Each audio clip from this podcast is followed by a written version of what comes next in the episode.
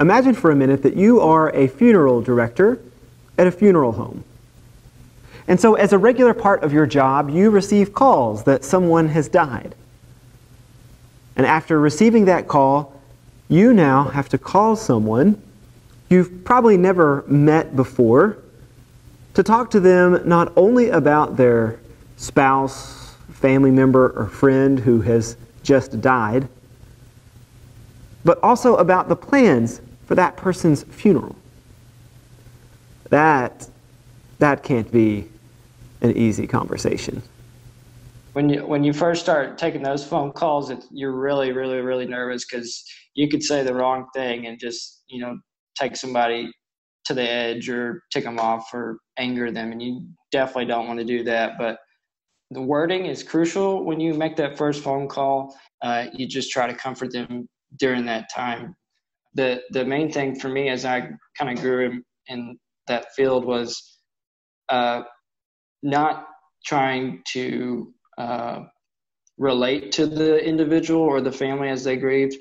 Not saying that I understand what you're going through, because each death is different and each family dynamic is different and every relationship is different. So to broadly say that you understand what somebody's going through is, is not a very helpful or uh, accurate statement. So just relaying to the family that you're there for them in that moment is what I felt that came across a little bit more accepting and more comforting than uh, trying to put my own narrative into their, their narrative. While Jesus' conversations with both Martha and Mary aren't in the immediate aftermath of Lazarus' death, the conversations we find between each of them and Jesus do represent the first time they are able to talk to Jesus after Lazarus has died. And there's certainly a narrative that that has already formed for Mary and Martha. They are convinced that had Jesus been there sooner, Lazarus would still be alive.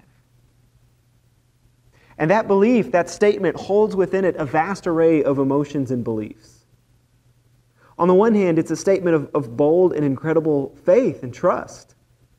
It's perhaps even presumptuous, we might say. But depending on how you read those words and the emotion and the tone that you hear in them, it's also a statement potentially full of frustration, hurt, disappointment, and anger. Of course, what Mary and Martha don't know is that Jesus has arrived in Bethany fully intending to raise Lazarus from the dead. In fact, his, his expressed purpose for waiting to come seems to be so that Lazarus would basically have time to die.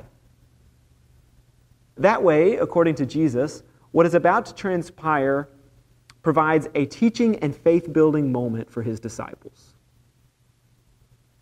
Before they leave for Bethany, he tells the disciples, "Lazarus is dead, and for your sake, I am glad I was not there, so that you may believe.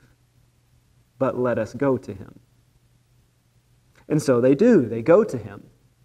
And as you heard earlier, Martha goes out to meet and talk with Jesus first.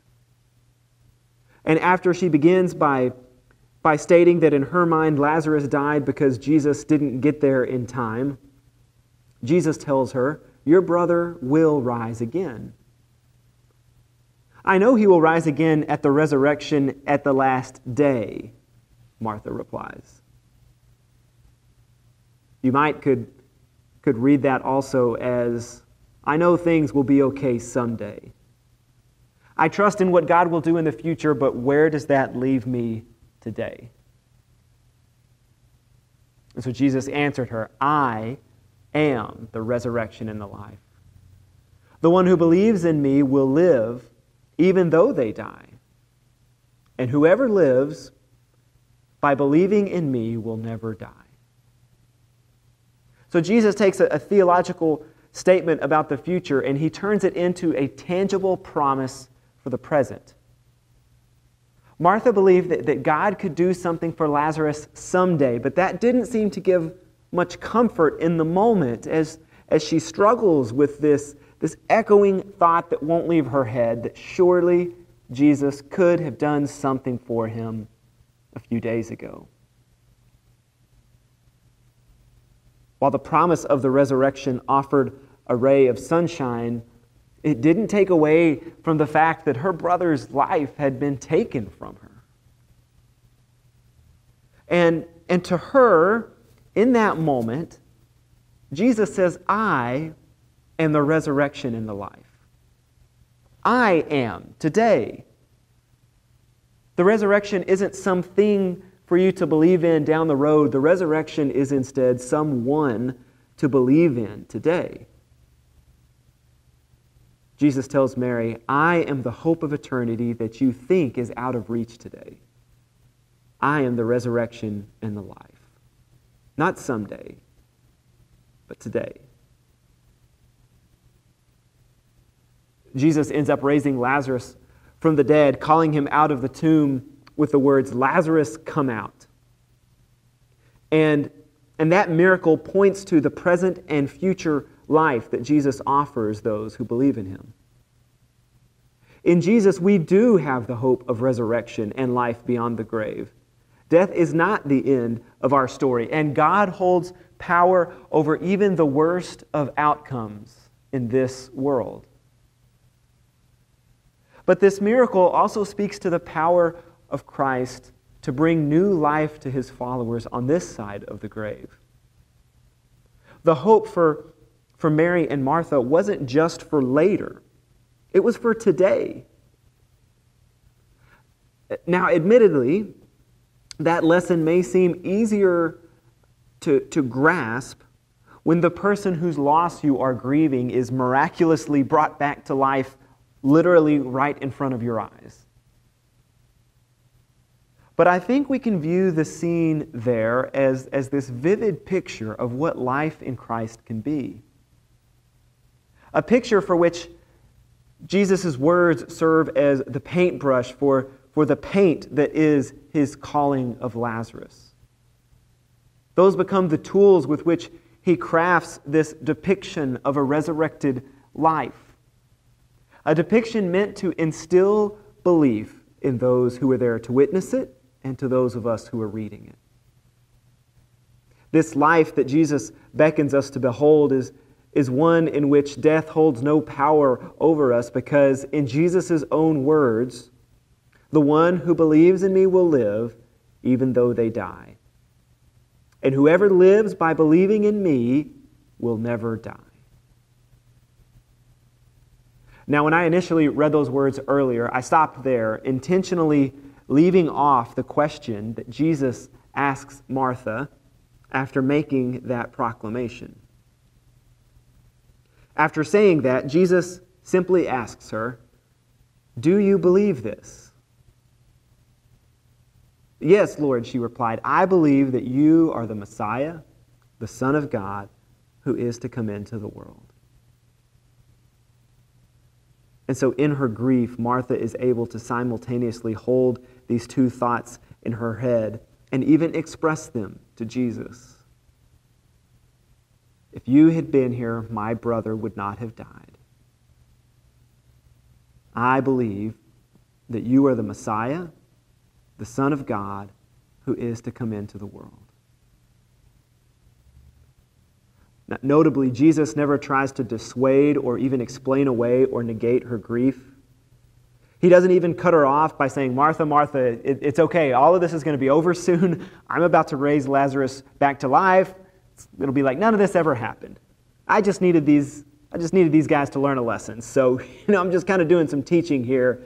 Uh, they just, they still don't get some stuff, but, uh, but Lazarus is coming back, don't worry. He never says any of that. Instead, he joins Mary and Martha in their grief and even in their frustration.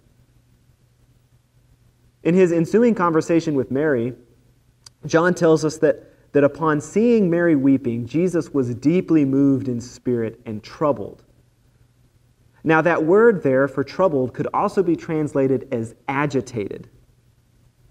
So like none of this really sits well with Jesus either. He's struggling and, and frustrated and, and grieving right along with Mary and Martha. So much so that the crowd that's standing around notices and, and remarks, see how much he loved him, as Jesus himself begins to weep.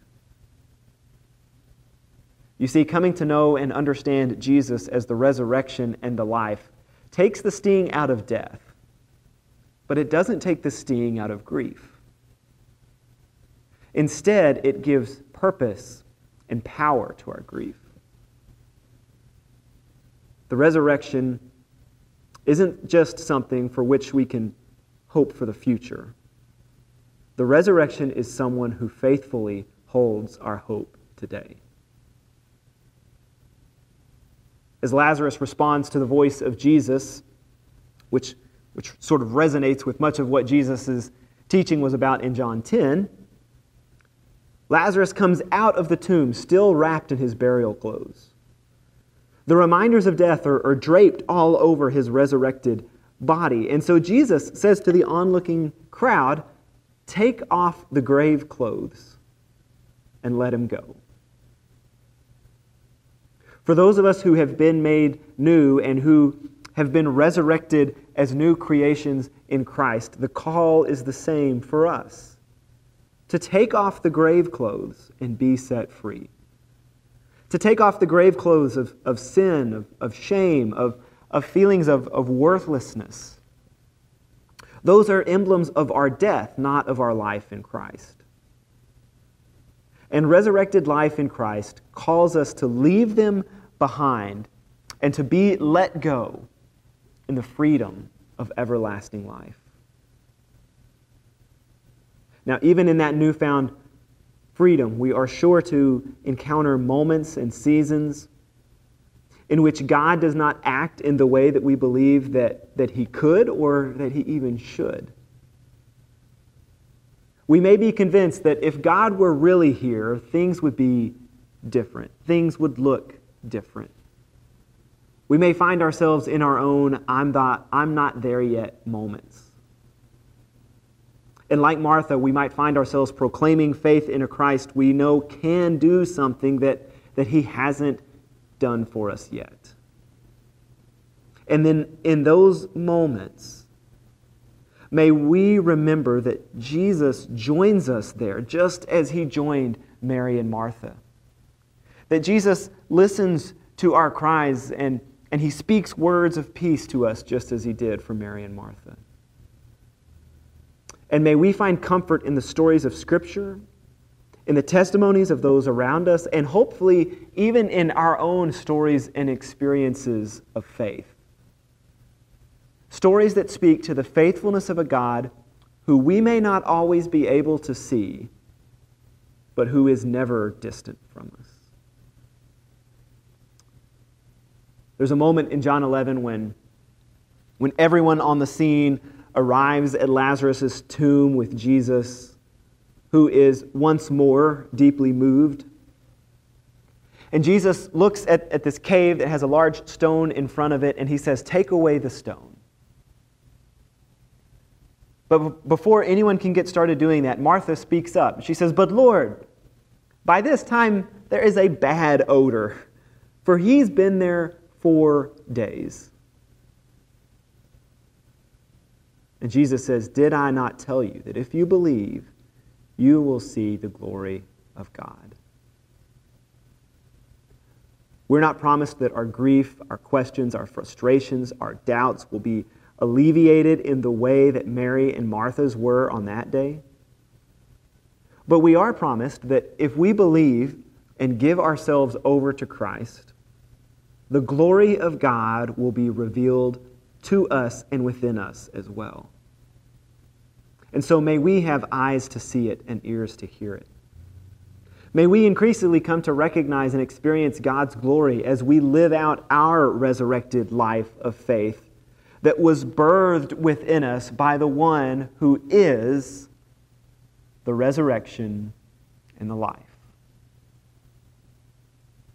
We're going to pray our, our prayer of confession together now, and And after that, a video will play. And may the Spirit speak to you and move within you through the words of the song that's featured in that video as we share in a time of meditation, communion, and reflection, remembering God's faithfulness toward us and contemplating Jesus as our life. Let's pray. We confess to each other and to you, our Creator, that we fall short of being what we were created to be and what we have committed ourselves to be. Hear us, forgive us, renew our resolve to build the kingdom of Christ. We often seek out the easiest paths, paths of least involvement in places where we might be uncomfortable, or paths of self-centeredness. Hear us, forgive us, renew our resolve to build the kingdom of righteousness. We confess that we have not loved you with all our heart, with all our soul, with all our mind, and with all our strength. Bring us out of darkness, Lord, and into the light of your love. Hear us, forgive us, renew our resolve to build the kingdom of light. Forgive us for getting so caught up in the world's trappings and its false messages of hope that we lose sight of the hope of the kingdom, which brings healing and peace to a world in turmoil. Hear us, forgive us, renew our resolve to build the kingdom of peace. May we resolve to become more kingdom-minded, to be peacemakers here and now. Amen. Amen.